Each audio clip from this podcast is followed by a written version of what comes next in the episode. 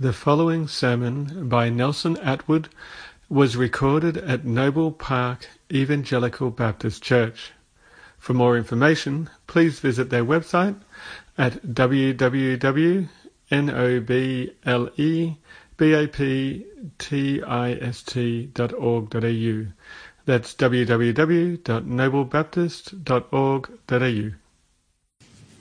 Ephesians chapter 6, and we're going to read from verses 10 down to verse, let's get down to the end, verse 24. This is the word of God, and it says, Finally, be strong in the Lord and the strength of his might. Put on the whole armor of God that you may be able to stand against the schemes of the devil. For we do not wrestle against flesh and blood, but against the rulers against the authorities, against the cosmic powers over this present darkness, against the spiritual forces of evil in the heavenly places. Therefore, take up the whole armor of God that you may be able to withstand in the evil day, and having done all to stand firm. Stand therefore, having fastened on the belt of truth and having put on the breastplate of righteousness and as shoes for your feet, having put on the readiness given by the gospel of peace. In all circumstances, take up the shield of faith with which you can extinguish all the flaming darts of the evil one, and take the helmet of salvation and the sword of the Spirit, which is the word of God, praying at all times in the Spirit with all prayer and supplication. To that end, keep alert with all perseverance, making supplication for all the saints and also for me that words may be given to me in opening my mouth boldly to proclaim the mystery of the gospel, for which I am an ambassador in chains, that I may declare it boldly as I ought to speak, so that you also may know how I am doing and what I am doing. Tychicus, the beloved brother and faithful minister in the Lord, will tell you everything. I have sent him to you for this very purpose, that you may know how we are, and that he may encourage your hearts. Peace be to the brothers and love with faith from God the Father and the Lord Jesus Christ. Grace be with all who love our Lord Jesus Christ with love incorruptible. Let's again ask for God's help this morning. Loving Father, again as we come before you with the Word of God open before us. Father, we pray that you would speak and that we would hear. Father, we pray that you would strengthen those whose knees and whose hands and elbows are failing under the load. Father, help us to help them. Father, through the speaking of the word of God, we pray that you would awaken those who do not know you to true faith and repentance of sin, that we might know the Savior Father, we pray that you would do a great work here this morning, that the Spirit of God would be poured out, that those who don't know would know, and those who do know would be encouraged and built up and strengthened in their faith, in their faith. May our faith be deeper. Father, may our love be greater.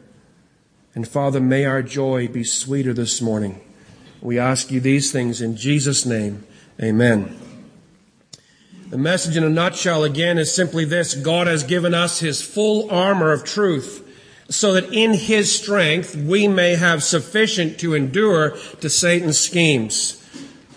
We must clothe ourselves in it and stand firm against the devil's devices. Now we said a few weeks ago, to give you the context, that we need to prepare to endure the devil's devices because the devil is a liar. He is a deceiver and a discourager. The devil is unrelenting in using his schemes to attempt to turn us away from following Christ. We have a purpose in preparing. Our purpose is to endure in the evil day. In order to endure, we must obey God's commands. His commands are this to be strengthened in the Lord, to cry out in prayer for God's strength, to put on and take up the full armor of God, to clothe ourselves in Christ's truth, which means putting it on, memorizing, reading and meditating on it, and also, most importantly, applying the truth of Christ to ourselves. We must fourthly clothe ourselves in Christ's righteousness, wrapping it like a breastplate around our chest and our back. Which would defend us against God's anger and God's wrath, but also against the devil's devices and schemes. We must fasten to our feet, we saw last week, the assurance given by the gospel of peace.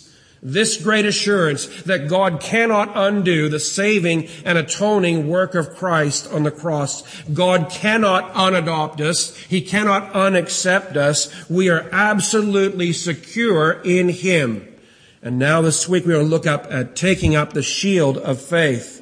Now, if you remember the pictures you've probably seen of Roman soldiers going into battle, they had these great shields. They were usually about four, three foot six high or um, a meter and a bit. I'm not sure what that is in Aussie speak, but so high, and it would be basically shaped like a tin can that had been cut lengthways. So it was curved across the front, but rectangular in its length, its height. And what it was done, it was made up out of pieces of wood that were cut and joined together to create that curved shape. And then they would wrap the piece of wood in thick leather or possibly canvas. But what they would do before they went into battle is they'd take that shield and they would dip it in water and soak it in water which means it would be very heavy. But what it would do is, as the enemy soldiers and the enemy archers would dip their arrows in pitch and then light them on fire, and as they would stretch the arrow or the bow and fire the arrow toward the enemy soldiers, the Roman soldier would lift up that shield and the arrow would strike that wet, sodden shield of leather and wood and it would extinguish the flame in that arrow.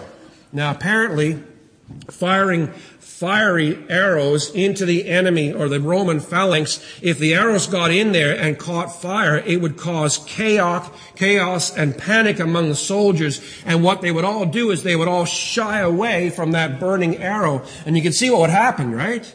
As it gets fired into the middle of the soldiers, they would begin to fracture and break up, and that phalanx of tightly bound up men in armor, all walking in formation, would begin to shatter and crumble. And so every soldier taking up the shield of faith, as it were, and standing tightly together and lifting up that shield of faith was so important to keep that church of men together. The idea, the word church, by the way, just means a gathering, a group of people. So soldiers or whatever you want to call them, they're all tightly together. And what that brings up to us and reminds us of is this, that we as a church as God's people, both individuals and as a body together, all of us, bar none, need to pick up and take up that shield of faith and exercise faith together, both as a body and both and as individuals. Now I want you to notice something. If you know your Old Testament a little bit, you'll probably have heard that God is described repeatedly in the Old Testament as a shield to his people. Uh, in Genesis 15, 1, God says to Abram, Fear not, Abram, I am your shield. Your reward shall be very great. Now, want you notice in that verse the connection between shield and reward. I am your shield. Your reward will be great. There's a connection there that's very important.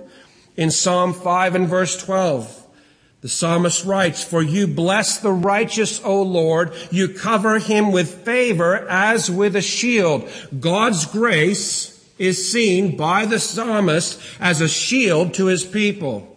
In Psalm 18 and verse 2, the psalmist again writes, The Lord is my rock and my fortress and my deliverer, my God, my rock in whom I take refuge, my shield and the horn or my strength of my salvation, my stronghold. Notice again, there's a connection there between taking refuge in God, which requires faith, and God being our shield. So this faith and the shield idea, they go hand together, hand in hand. They fit together. Okay? Psalm 28 verse 7, the Bible says this. The Lord is my strength and my shield. In him my heart trusts and I am helped. Okay? God is the object of his faith. God is the one in whom he trusts, and God in whom he trusts is a shield about him to protect him. So the message for today is this Christian, take up the shield of faith. The text reads literally, take up the shield, comma, that is faith. So take up that shield of faith, Christian, and we need to stand together against the enemy's devices. Well, what is the nature of faith? What does faith mean? Faith is trusting in God who is able to keep his promises. If you spend any time with me, you'll spend, you'll hear this verse come up over and over again. It's my favorite explanation of faith in the Bible. It's Romans 4 verses 20 to 25. Let's, you take your Bibles and let's turn over there together and read it together from the Bible. By the way, I give you those little note sheets uh, in the bulletin there. You are strongly encouraged to go home Sit down with that note sheet, get your Bible out, look up all the verses. Make sure I didn't twist the verse to say something it doesn't say. Check me out, okay? This is the authority, not this. All right, so check it out. So this is Romans chapter 4, verses 20 to 25. Actually, I'm going to read from verse 19 to 25. It says this. Romans 4. He did not weaken in faith when he considered his own body, which is, was as good as dead since he was about a hundred years old, or when he considered the barrenness of Sarah's womb. No unbelief made him waver concerning the promise of God, but he grew strong in his faith as he gave glory to God, fully convinced that God was able to do what he had promised. That is why his faith was counted to him as righteousness. But the words it was counted to him were not written for his sake alone, but for ours also. It will be counted to us who believe in him who raised from the dead Jesus our Lord. He was delivered up for our trespasses and was raised for our justification. That line, verse 21, the th- short verse there, fully convinced that God was able to do what he had promised. That's faith. God is our shield. God is the object of our tra- faith. Faith values God as omnipotently able to keep his promises. By the way, believing that God is able to keep his promises is not the same as believing God will keep his promises. I see a few of you smiling and nodding.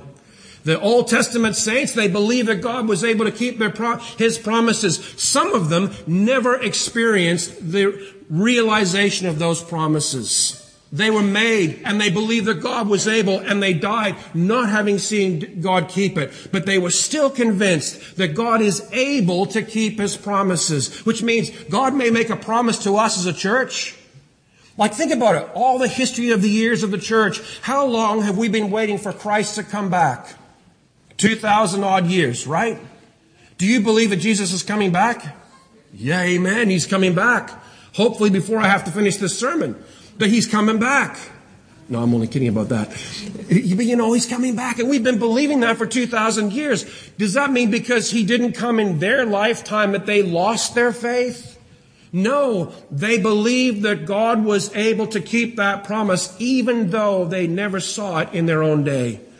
And faith is trusting in God who is able to keep his promises. Faith is being convinced of the fulfillment of those promises. Faith is the conviction that God's promises, which we cannot yet see, are real, are true, and are ours in Christ Jesus. God's promises are truly ours as God's gift. Take your Bibles now, flip over to Hebrews. Hebrews chapter 11. You knew we were going to go there because this is the great text on faith. Hebrews 11 verse 1 and then we'll read verse 6 and we'll just skip over 2, 3, 4, and 5. Hebrews 11 verse 1, the Bible says, Now faith is the assurance or the conviction of things hoped for, the conviction of things not seen. Then verse 6, he says, without faith, it is impossible to please him, for whoever would draw near to God must believe that God is, or he exists, and that he rewards those who seek him. Faith is being convinced of the fulfillment of those promises. Faith is the assurance of things hoped for.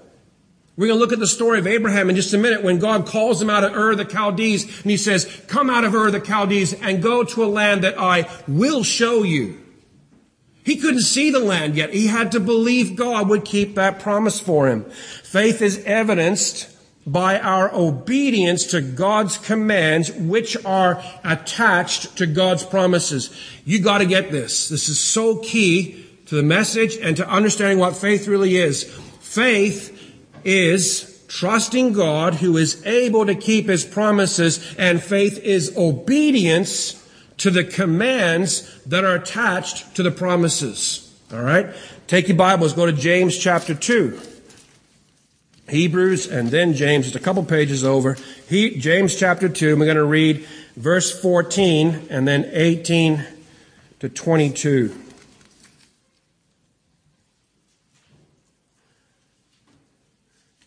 James 2 and verse 14, the Bible says, what good is it, my brothers, if someone says he has faith but does not have works? Can that faith save him? It literally means, can that sort of faith save him? Then verses 18 to 22. The Bible says, but someone will say, you have faith and I have works. Show me your faith apart from your works and I will show you my faith by my works. You believe that God is one. You do well. Even the demons believe and shudder. Do you want to be shown, you foolish person, that faith apart from works is useless? Was not Abraham our father justified by works when he offered up his son Isaac on the altar? You see that faith was active along with his works and faith was completed by his works. And then verse number 24. Actually, let's read it just to the end. Uh, verse 23, and the scripture was fulfilled that says, Abraham believed God, and it was counted to him as righteousness, and he was called a friend of God. You see that a person is justified by works and not by faith alone. In the same way, was not also Rahab the prostitute justified by works when she received the messengers and sent them out by another way? For as the body apart from the spirit is dead, so also faith apart from works is dead. Faith is trusting in God and displaying that tra- trust by obeying God's commands in the belief and conviction that God is able to keep his promises. I'm going to read that again because I want you to get this. I want us all to get it. Faith is trusting in God and displaying that trust by obeying God's commands in the belief and conviction that God is able to keep his promises. That, those two go together. You gotta get this. Faith and obedience, they both go together. You cannot separate them, but you must get them in the right order. And I'm gonna keep repeating this throughout the message. It's faith in God, trusting God to keep His promises, and obedience that flows out of that faith. Right?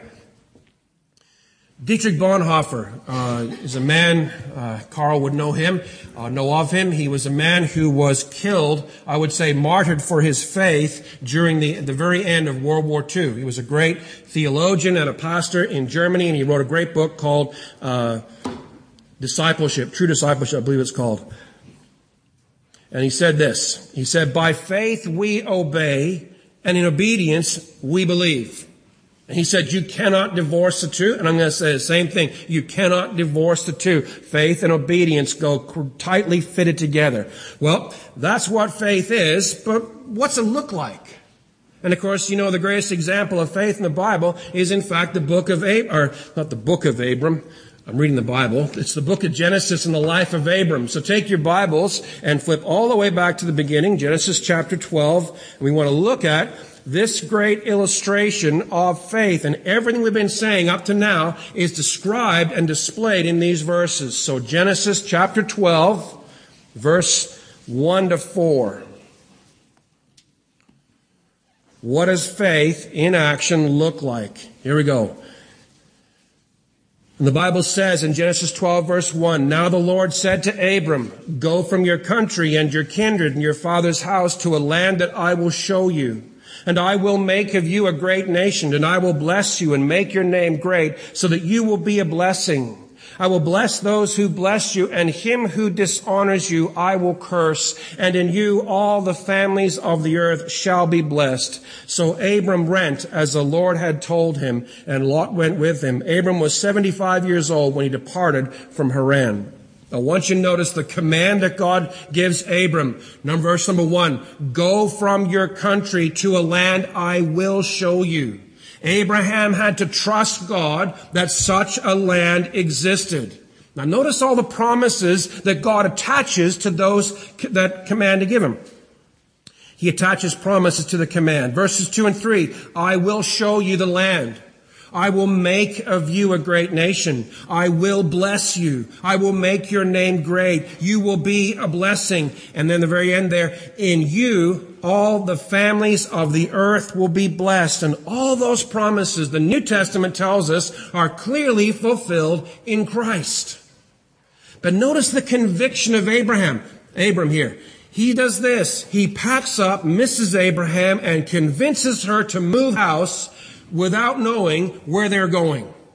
And a few of you ladies are smiling. You know what that means, right? Ladies, moms, you're great. You love to know exactly where you're going next. And you love to know where everything's going to be set up and put up. And Abram comes home from work and he says, Sarah, the Lord has called me to go and we're going to move. Where to? I don't know. Which way? Not sure. How will we know when we get there? We'll find out when we get there. Abram, Yes, Sarah. Have you been smoking something funny? No, Sarah. God has appeared to me, and I'm convinced that this is what God is calling us to do. And Sarah says, Okay. And they pack up their stuff on the mules and the donkeys and all the rest of it. And their neighbors are wondering what's happening. The house is up for sale and they're leaving. Where are you going? Not sure. That's faith. And he was convinced by what God had told him that God would keep his promises and he packs up and he leaves and you say, man, that's a great amount of faith. And Abram starts to look forward to the fulfillment of the promises. He's going to have a son and 25 years go by and no son exists. No son comes along. How long do you wait and pray for something and we wait for what? A day, three days, a month, maybe six months? And oh, God doesn't care. And oh, you know, I've been waiting. I've been praying. I've been really pouring in minutes a day on these prayers. And God's not waiting. Not, you know, he said in Romans 4, he did not grow weak in his faith. In other words, he saw Sarai's body as she's getting older and older, and she's now long beyond the natural years of childbirth. He looks at his own body, as good as dead. He's getting older and older. And he trusts. He's absolutely convinced that God would keep his promises. Later on in Genesis 22, you know the story. God comes to Abram in the night and says, Abram, get up in the morning. Take your son, your only son, whom you love. First mention in the Bible of love between a father and a son. That's very striking. Take him to land of Moriah. Abram's thinking, I wonder what we're going to do there. Maybe we're going to go hunting. Maybe we're going to do this. Take him up to the top of a mountain. Maybe we'll see some great sights. Maybe we'll do this. And there I want you to sacrifice him as a burnt offering. Hello?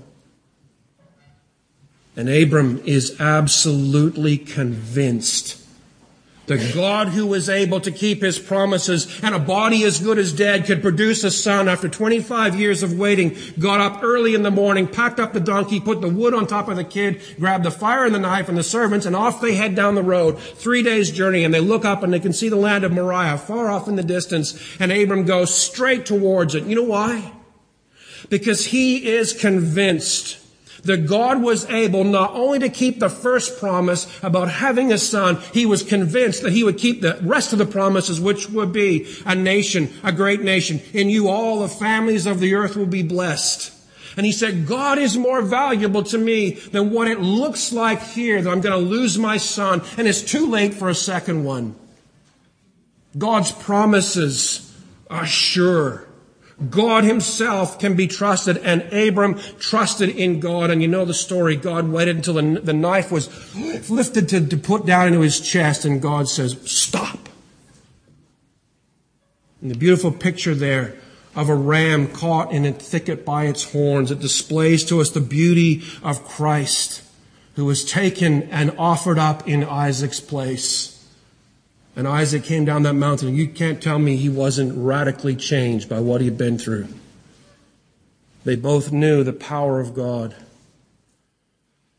Hebrews 11, all through, if you read those stories by faith, Enoch walked by faith. Noah built by faith. Abram left by faith. They obeyed over and over again. All those examples go together. Faith is, like we said a few minutes ago, I'm going to read it again as soon as I find it. Faith is trusting in God and displaying that trust by obeying God's commands in the belief and conviction that God is able to keep his promises. Well, that's the nature of faith, and that's what it looks like. But what about us? What are some of God's commands and promises to us? This isn't historic. It's not just a story we read about and go, wow, what a great story about faith in God. This is for us to practice and live out this day in this world, here and now. So let me ask you a question. What are you trusting God for? And I'm going to add a little, little parenthesis there. Aside from your salvation, what are you trusting in God for? This is not a moment of faith followed by a life of just living the same as everybody else and going to heaven at the end. That is not Christianity. It's not in the Bible and it's not here.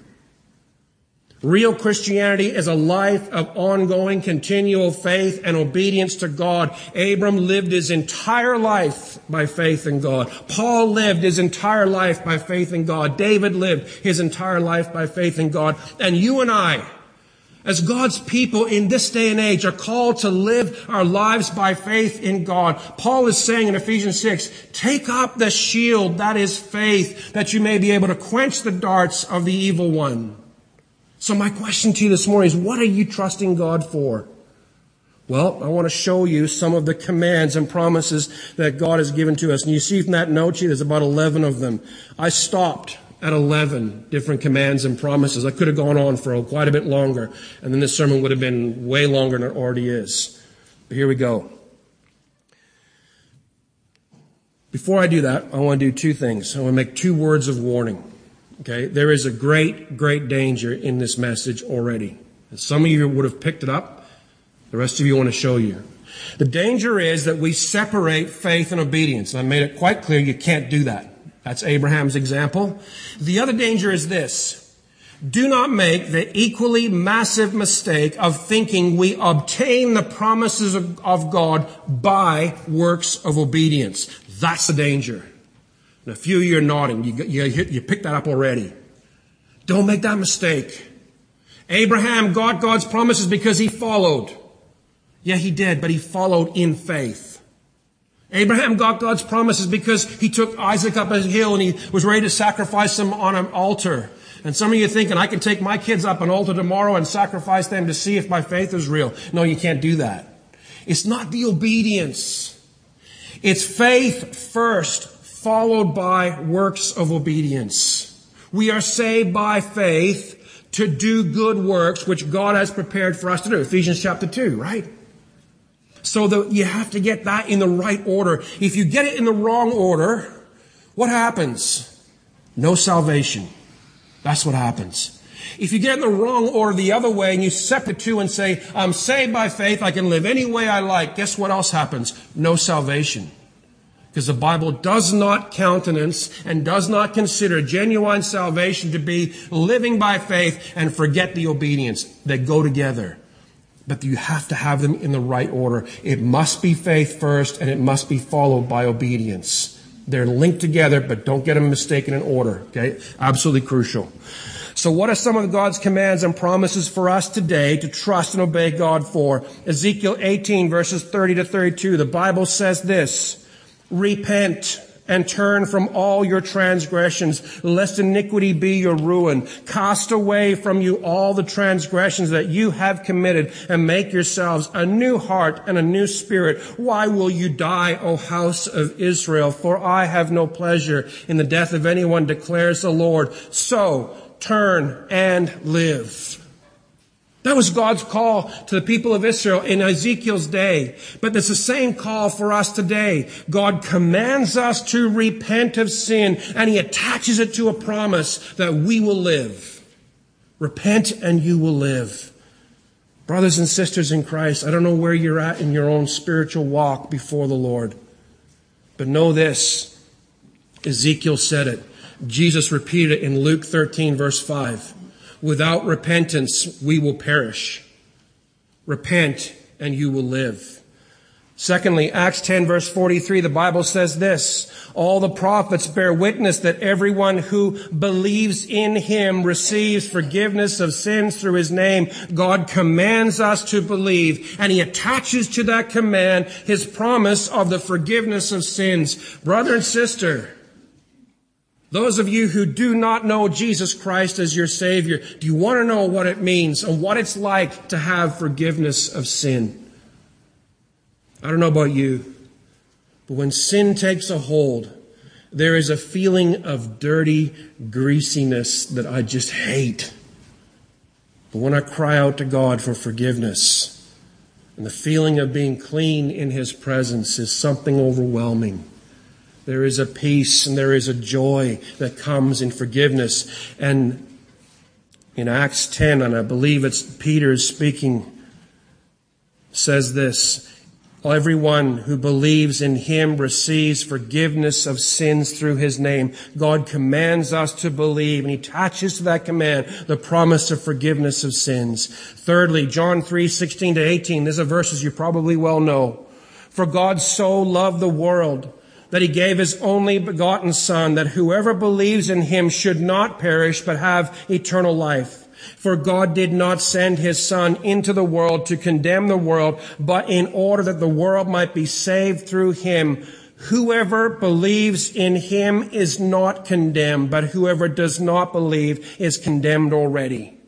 Because he has not believed in the name of the only Son of God. God commands us to believe. He commands us to trust. And his promise attached to it is that we will have eternal life. Listen, that eternal life does not start the moment you die and go beyond that. That eternal life starts the very moment you trust in Jesus Christ and begin to live in faith and repentance. It's a life that goes on forever now.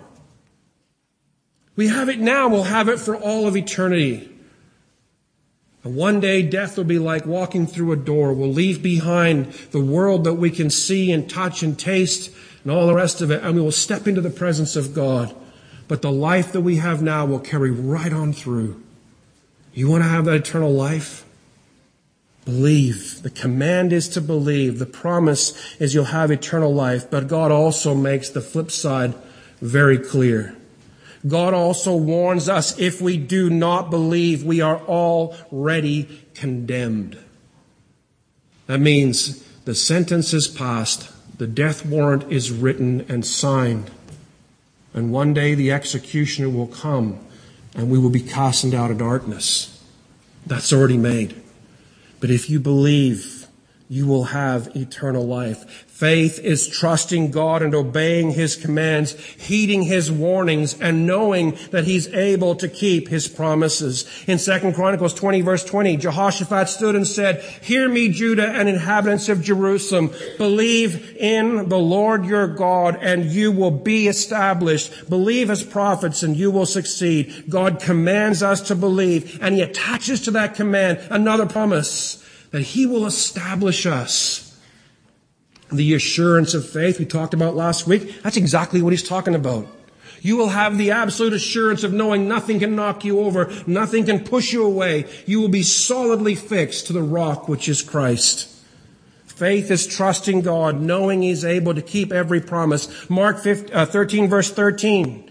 And you will be hated by all men for my name's sake, but the one who endures to the end will be saved. That's not the greatest advertising campaign for the gospel, by the way. Everybody's going to hate you. But if you endure to the end, you'll be saved. You know what? It's the absolute reality of the gospel. People do not like being told they're sinners. People do not like being told that God is going to judge. People do not like being told that the Bible holds great promise and great threat of great wrath at the same time. But that is the promise that's there. But he says, the one who endures to the end will be saved. In other words, following Christ. We just sang a few minutes ago, the world behind me, the cross before me. That's easy word just to sing. It's got a nice catchy tune. You can just sing it and repeat the words and off you go. Do you believe it? Are we willing to say, world behind, I want nothing more to do with the world. I put the cross up in front of me and I will follow that. And that cross does not just mean a nice little piece of necklace or a nice thing up on the side of a building or a nice emblem on your business card like mine has. A cross means the idea of suffering for Christ, going where he leads, enduring the heat and the hatred of men because they don't like your message. But the promise is we'll have eternal life. In 1 John number 6, 1 John 2.24, let's what you heard from the beginning abide in you. If you what you heard from the beginning abides in you, then you too will abide in the Son and in the Father. And this is the promise that He made to us, eternal life. God commands us to let His Word abide in us. Let this word, as you pick it up day by day, as you read it and you study it and you memorize it, let it have its work. As you soak it up, it will have a tremendous influence on your life. It will highlight sin to you, but it'll highlight the glory of God to you as well. It'll highlight your failings and your needs, but it'll also highlight the strength of God that's able to get you through. It will show you how to live for God, how to follow Christ, how to walk with Him, how to trust in Him, and how to have unbounding joy in Him. But that word's got to abide in you. And Jesus said, let my word abide in you. Or sorry, John was quoting, I think, Jesus saying that. God commands us to let His word abide in us. He commands us to abide in Christ. And He attaches to it that same promise again. You will have eternal life. You will have, the idea of life here is an existence. It's not bios, right? That's the Greek for, you know, just life. Well, no, not those plants. They're, they're dead. I was going to use them as an example, but that would be the perfect non-example. It's not like the trees out front there. You say they're alive. Yeah, they're growing. They're movement, you know, and fresh leaves and all that. They're alive. This is not that kind of life. It's the word zoe in Greek, and it means the essence of life real life, true life, to be truly alive and connected to the Father, to be truly alive and experience all God designed us to experience and enjoy as we are truly alive. He commands us to abide in Him and abide in Christ, and He promises you will have the absolute essence of life unending.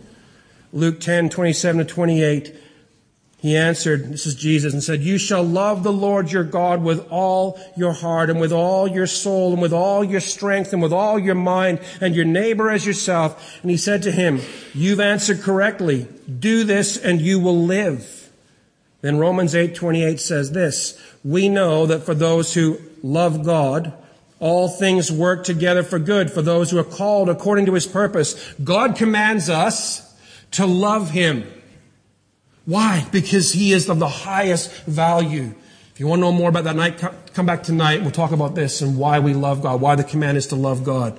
God commands us to love Him, and for those who love Him, God attaches two promises. We will live, and that all things will work together for our good.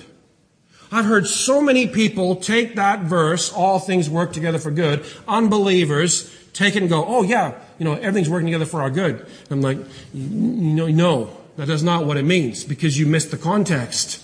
For those who love God, all things, like what all things? Like cancer, like death, like disease, like job loss, like relationships that break down, like all the positive things too. I mentioned all those negative ones for a reason.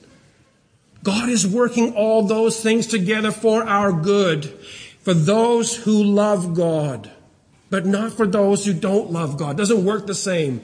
That connection is there, and the command to love God comes attached to so many rich promises that we can hold on to God. We can trust Him that He's able to keep them.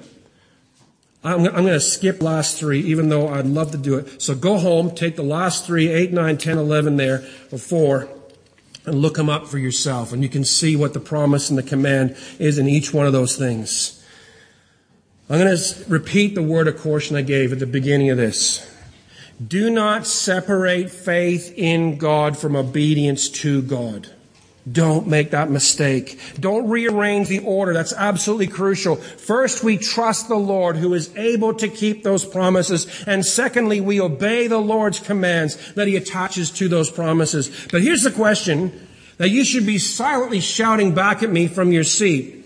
You can shout out loud if you want to. How does faith in God and obedience to his commands shield me from the enemy's darts? I mean, let's face it. Meanwhile, back in Ephesians chapter 6, that was our text. Now, I've taken a long detour to talk about what faith is, but now we've got to answer the question. He says in chapter 6, in verse 16, in all circumstances, take up the shield of faith with which you can extinguish all the flaming darts of the evil one. Notice what context? All circumstances. What, what about the ones I can handle? Those ones too. What about the, the little silly things in those ones too? He says in all circumstances. He doesn't say in some. He doesn't say when, you know, when things get really hard and you just, you just can't handle it anymore, pick up that shield of faith and it'll get you through. No, he says in all circumstances, in every part of your life, whether you're working or sleeping or eating or relationships with your family, relationships with your work, relationships with your friends, in the context of a church, outside the church, in mission, whatever it is. In every single circumstance that we face in life, he says, take up that shield that is faith. So the question is, how does faith in God and obedience to His commands shield me from the enemy's darts? What does it look like to actually hold up that shield of faith? Remember what we read earlier, Hebrews 11 verse 6. Without faith, it is impossible to please Him, for whoever would draw near to God must believe that He is, or He exists, and that He rewards those who seek Him. Faith shields us from the devil's fiery darts in three ways. You got them on your note sheet there. Number one, by considering God himself as infinitely more valuable than any other person or being, including the devil. Okay? The very beginning of this message, remember what we said? Old Testament statements about God. He said that God is our shield. God is the object of our faith. The writer of Hebrews says we come to God when we must believe that He is. So He is the object of our faith. It's not my strength. It's not my money. It's not my health. It's not my job. Those aren't the objects of my faith. It is God. And God is the object of our faith. Faith shields us from the enemy's darts by considering God as infinitely more valuable than any other. God is the object of our faith. We're called to trust and obey Him. I trust in God and I obey His commands and knowing and seeing and enjoying God for now and all eternity is infinitely better than the temporary trivial pleasures of sin. I'd rather have God than sex before marriage or sex outside of marriage. I'd rather have God than stolen money. I'd rather have God than anything lying can achieve for me. I would rather have God and lose everything else and still have God. So faith shields us from the fire, devil's fiery darts by saying, God is more valuable to me than anything else in the world. I am trusting in Him.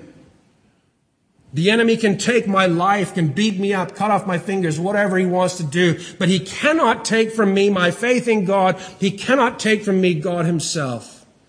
So faith shields us from the task by holding up, if you like, the shield of faith before our eyes. And that shield is God, and it says, God is more valuable to me than anything that you can offer me.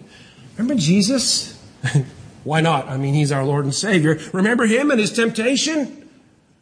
The devil said, Here they are, all the kingdoms of the world. I'll show them to you in a split second. Look at, there they are, all the glory, all the wealth, all the riches, all the power, all the honor. You can have it if you do one thing, bow down and worship me. And Jesus said, No. I mean, Jesus already knew that the kingdoms of the world were his anyway. Number two, he also knew in order to accomplish his goal, he would have to go to the heights of suffering unlike anything any human will ever understand in order to finish God's work and God's plan. But he said, God and God's work and God's plan are more valuable to me than the kingdoms of the world that you can throw at me that you cannot keep and I will not be able to keep either. You get it? Faith shields us from the enemy's darts by considering God himself as infinitely more valuable than anything else that we can have or own or enjoy. Secondly, faith shields us from the fiery darts by considering the value of God's promises as exceedingly greater than what the devil, the flesh, or the world can offer us. Here's where the, notice the phrase in Hebrews 11:6, he says, those who would draw near to God must believe that He is and that He rewards those who seek Him. There is a reward for faith. Absolutely. We've been talking about eternal life, all those other things He promises. So, Faith shields us from the fiery darts by considering the value of God's promises as exceedingly greater than what the devil, the flesh, or the world can offer. So forgiveness of sin is exceedingly better than fornication. That's what I hold up. I'd rather have forgiveness than illicit sex. Eternal life is infinitely better than living out my lusts. Christ's abiding presence is so much better than porn. Christ's abiding presence is so much better than everything else. And the devil waves a little temptation in front of you. Oh, look, here it is. Come on. Follow it. And you go, you know what? I'd rather have the promises of God than have that. And you know, brothers and sisters, it's so easy to stand here and preach this. It's easy er, or easy, or maybe a little bit less easy to sit and listen to it. It's a whole lot different when the devil waves it in front of your eyes. And he doesn't do it with a little warning sign. Warning, you're about to be tempted. Here you go. He does it by waving in our eyes, sometimes so subtly and so deceptively. And before we know it, we turn to reach out for it, not realizing that when we reach out for that thing, we're reaching away from God. But faith shields us from the fiery darts by considering the value of God's promises as exceedingly greater than what the devil, the flesh, or the world can offer. One last thing. Faith shields us from the devil's fiery darts by despising the necessary suffering to obtain God's promises. Suffering for Christ is exceedingly better than the comfort and ease we could have without Christ. I think I told you the story about one of the martyrs in uh, Fox's Book of Martyrs. A woman in one of the Roman cities was caught, caught, she was a Christian, and she had, I believe, six or seven children. And the authorities brought her in, and they had a huge iron plate in front of her. And they heated the iron plate up with fire. And they said, Renounce Christ. And she said, Never. I will not renounce my Savior. They took one of her children, they threw him on the fire, on the plate. Renounce Christ or he'll roast. And she said no. And took another child and they threw him on. And they kept going. In the end, the suffering that she endured of watching her poor children die, that horrifying death, she would not renounce. In the end, of, you know what happened, of course, she was martyred also. It's easy to tell a story like that what happens when we're in a room and someone says, renounce Christ or you'll pay? On the way down here this morning, just thinking through this point, I began to cry out to God and plead with God that when that day comes that my faith will stand. That our faith will stand. That we will pick up the shield of faith and I will be like Christ and I will despise the suffering for the joy that was set before him we would follow Christ. The world behind me, the cross before me, no turning back. That woman said, the world behind me, the cross before me, my children's suffering I will despise for the joy of knowing Christ my Savior. The devil, the faith shields us from the fiery darts of the devil by despising necessary suffering to obtain God's promises. The martyr said something like this, it's better to endure an hour in the flames of the stake than eternity in the flames of hell. And they went to the stake gladly, knowing where they were going beyond that hour. Brothers and sisters in Christ, how does faith shield us from the enemy's darts? It's trusting in God who is able to keep his promises.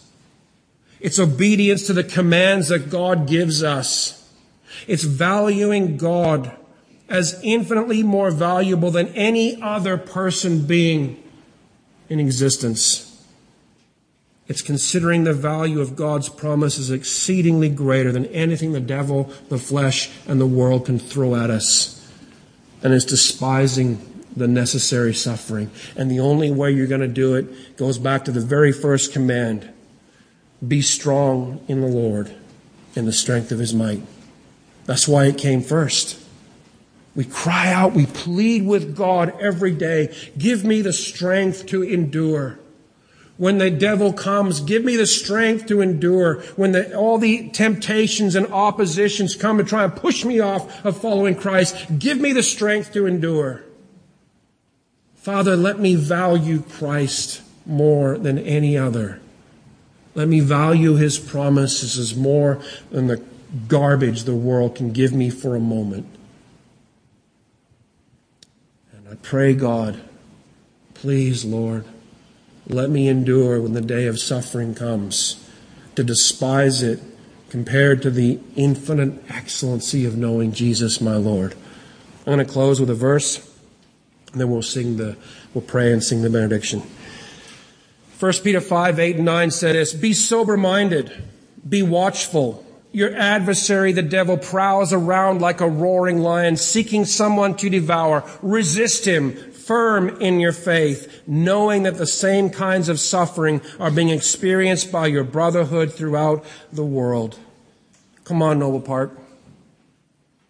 Let's stand together Let's endure together. Let's link arms, wrapping ourselves in truth, the breastplate of righteousness fastened around our chests that protects us, taking up each of us that shield of faith and holding it up before us.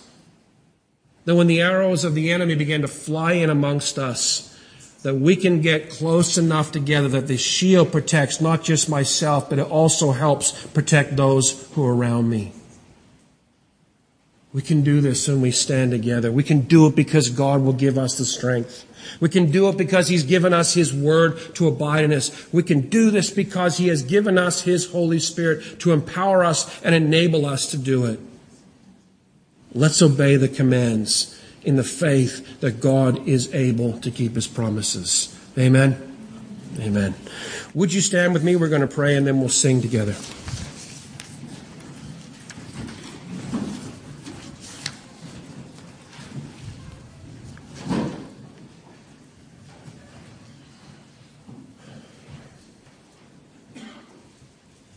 Loving Father, we come before you again this morning, O God, and we just cry out to you. We plead with you, O God, that our faith would stand firm, that our faith will be fueled and fed as we abide in your word and Christ abides in us and we abide in Christ. Father, help us to take those great examples from Scripture and, and apply them to ourselves. To look at Abraham who lifted up his eyes and fastened them on you, who did not grow weak in his faith, but grew stronger as he glorified God. Father, we cry out to you that you would give us more faith, that you would strengthen and deepen that faith that we have like a muscle that is limber and strong. Father, keep us ever dependent on you, trusting in you and you alone. But Father, help us also to live out what we are called to live, repentance and faith, obedience to your commands. Father, the world behind us, the cross before us. Father, I plead with you to help us. Help each person in this room who knows you truly as their Savior to value you far above every person and every other being in existence, far above all the trash that the world has to try and lure us away, to value the promises that you have made, that you promise to reward us with, as infinitely greater than all the junk we can have for a moment. Father, the, the line about Moses comes to mind. He thought little of the riches of Egypt compared to the reproach of Christ. He knew what it was to abandon wealth, position, prestige, and honor to follow you and live a life of a servant, leading your people. Father God, I plead with you. I cry out to you, O God, that we would all, each of us, look at the junk the world is throwing at us, to realize what it is for its, its true nature, and instead to value Christ above all. And Father, again, I cry out to you, thinking about suffering. And Father, I hear story after story after story of men and women throughout history who trust you, trusted you, and despised the suffering of a few hours, knowing that eternity in your presence, eternity enjoying the pleasures of God forevermore, was exceedingly more valuable. And so they despised the suffering that was necessary to get there. Father, help us. I plead with you, O God, for this church, that when real suffering hits us, that we would despise it compared to the infinite excellencies of knowing Jesus our Savior. Give us the strength to endure. Father, help us, like the picture of those Roman soldiers in the phalanx as they marched out to battle, tightly together, linked arms, shields held up, shields over top, swords fastened into their hands, their, their feet booted, our feet booted with the assurance that comes from knowing the gospel of peace. We cannot be knocked off of following Christ. Father, help us as a church to grow stronger in our bonds of love one for the other, to stand tightly together. Father, we pray for a revival in this church again. Father, a deepening of the love we have for you. Make it richer, make it greater. Father, also the love we have one for the other. Father, let us do everything we can to love, and having done all, to love exceedingly and deeply. Father, we ask you these things. Lord, we need help in so much of it. I need help, Father. And I'm pleading for it that you'll help me as much as you'll help everybody else in this room. Father, we ask you these things and we plead for your help in Jesus' name. Amen.